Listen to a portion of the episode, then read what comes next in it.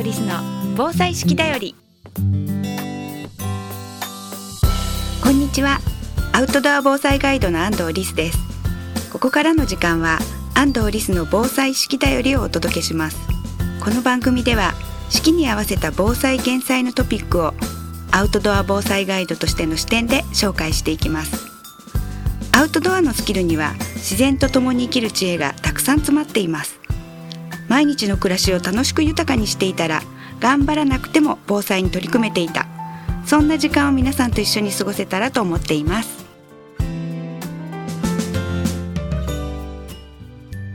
安藤リスの防災式だより。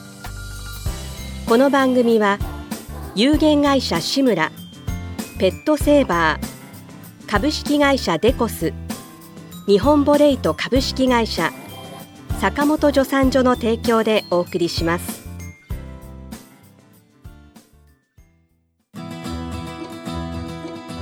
健康工房志村の古民家カフェムクカフェは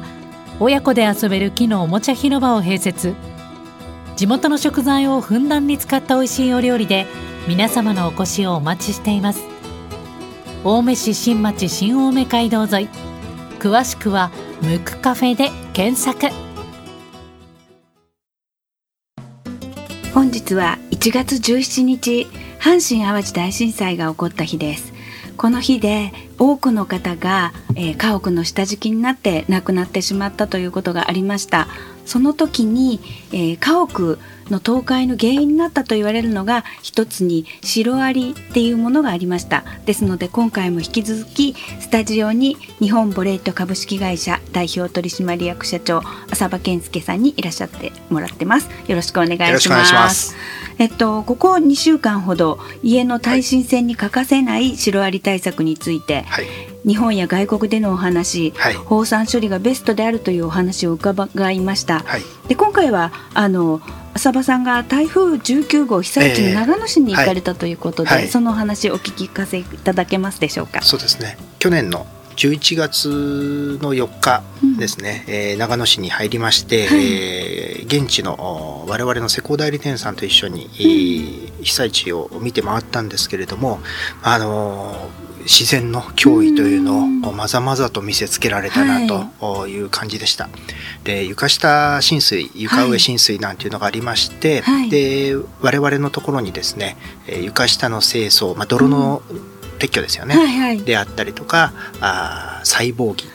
細胞儀というのはもう一回、はい、もう一回、はい。処理をするという仕事がたくさん、うん、来ていてですね、はい。えー、我々としてはそういった人的補助であったりとか、うん、あと日本ボレートとしては放射の材料を無償提供したりとかそんなことを今あずっと続けているところで、えー、あります。水害とかにあったらもう一回やらなきゃいけないってことになるんですね。うん、すね。はい、はい、お水には弱いってことですね。はい、はい、今あリスさんおっしゃったように放射っていうのは水に溶けてしまうんですけれども、はい、放酸に限らず合成殺虫剤であったとしても、やはり床下、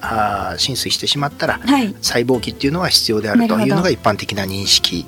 ですね。床下とか、そういったところっていうのは厚生労働省も言っているんですけれども、ええ。必ず乾燥させろというふうに言っているので、乾燥がし終わった後に細胞器っていうか、細胞器ってなんかこうサイボーグの仲間みたいに思っちゃいますけど、もう一回シロアリ対策をしろということなんですね。はい。その他、はい、えー、浅場さんの思いというものがあるということで、はい、お聞きしたいんですけれども、ね。えー、今回、えー、3回目で、はい。えー、お話しさせていただいたんですけれども、はい。おまあ、我々今放散処理をですね、うん、日本で広めるのに、まあ、一生懸命、えー、全国を駆け回っているわけなんですけれども、はい、えー、シロアリというのはですね、うん、えー、家に入ってきたら、まあ、それは大害虫であるわけで、うん、えー人の命をね住んでる人の命も奪う恐れのある生き物なんですけれども、はい、ただですね地球規模で、えー、生態系で考えていただくとですね、はい、例えば木材というのは、はい、あれは炭素と水でできてる炭水化物で、うん、炭水化物、はい、木材というのは、ね、はい、そもそも栄養価が高い。でも食物繊維なので、うん、人間をはじめ多くの生き物が木材を食べても、分解できないんですね、うん、そのまんま出てきちゃう。ないですね、はい、はいそのまま出てきちゃうんですね、うん、ただそれをシロアリが食べることができる、はい、お腹の中に原生生物を飼って、まあ、それで食べることができるんですけれども、ね。はい、それで天敵がクロアリなんですよ。ということは、はい、クロアリが間接的にその、うん、木材を食べてることになるんですね。はい。はい、シロアリがもしいなかったら、うん、その木材はクロアリの餌にならない、この食物連鎖に入っていかないわけなんですよね。なのでこの食物連鎖のですね頂点にいる我々人間もですね、はい、その底辺にいるシロアリに、はい、まあ、感謝もしながらですね 感謝。難しそうですけど、はい、やっぱり感謝も、はい、なので森とかね公園とかにシロアリがいてもそれは殺さないで、そのまんまほっといてあげるというのも大事だと思いますし森とか重要ですよね。重要です。はい。木材、そのゴミを分解してくれるわけですからね。ただ家にいたらぶっ殺すと るほど。はい、まあそういう住み分けで、えはい、いけたらいいかなと思います。はい。はい、自然の中で、あのシロアリがいるかどうかって、見てわかるもんなんですか？そんなになんか白いアリのあの写真とか見たことあるんですけど。えーはい、まあそうですね。えー、私だったら例えばこのスタジオから、うん、あ出て15分以内にシロアリ探してこい、連れてこいって言ったら連れてこれます。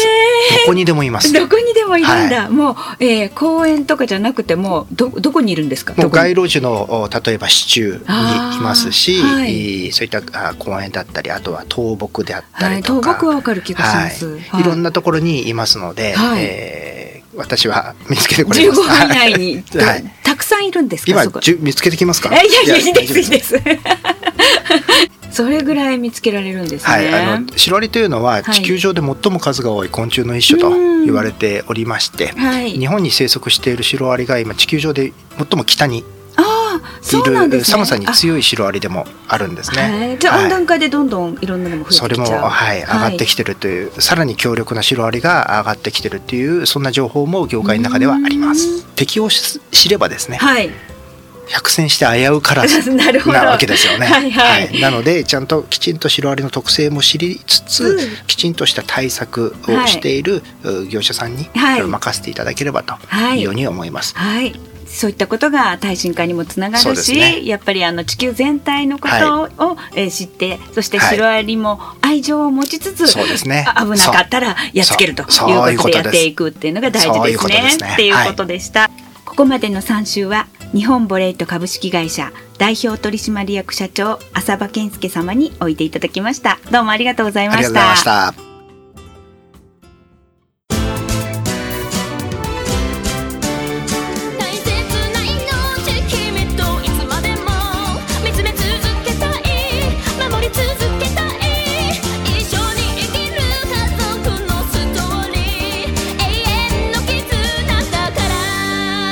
トの救急法ならペットセーバーズ。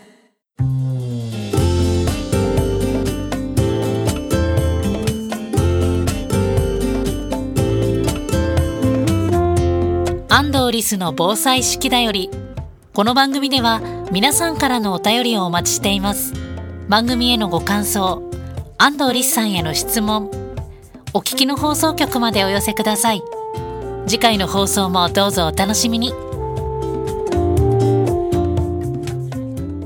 安藤リスの防災式だよりこの番組は有限会社志村ペットセーバー株式会社デコス日本ボレイト株式会社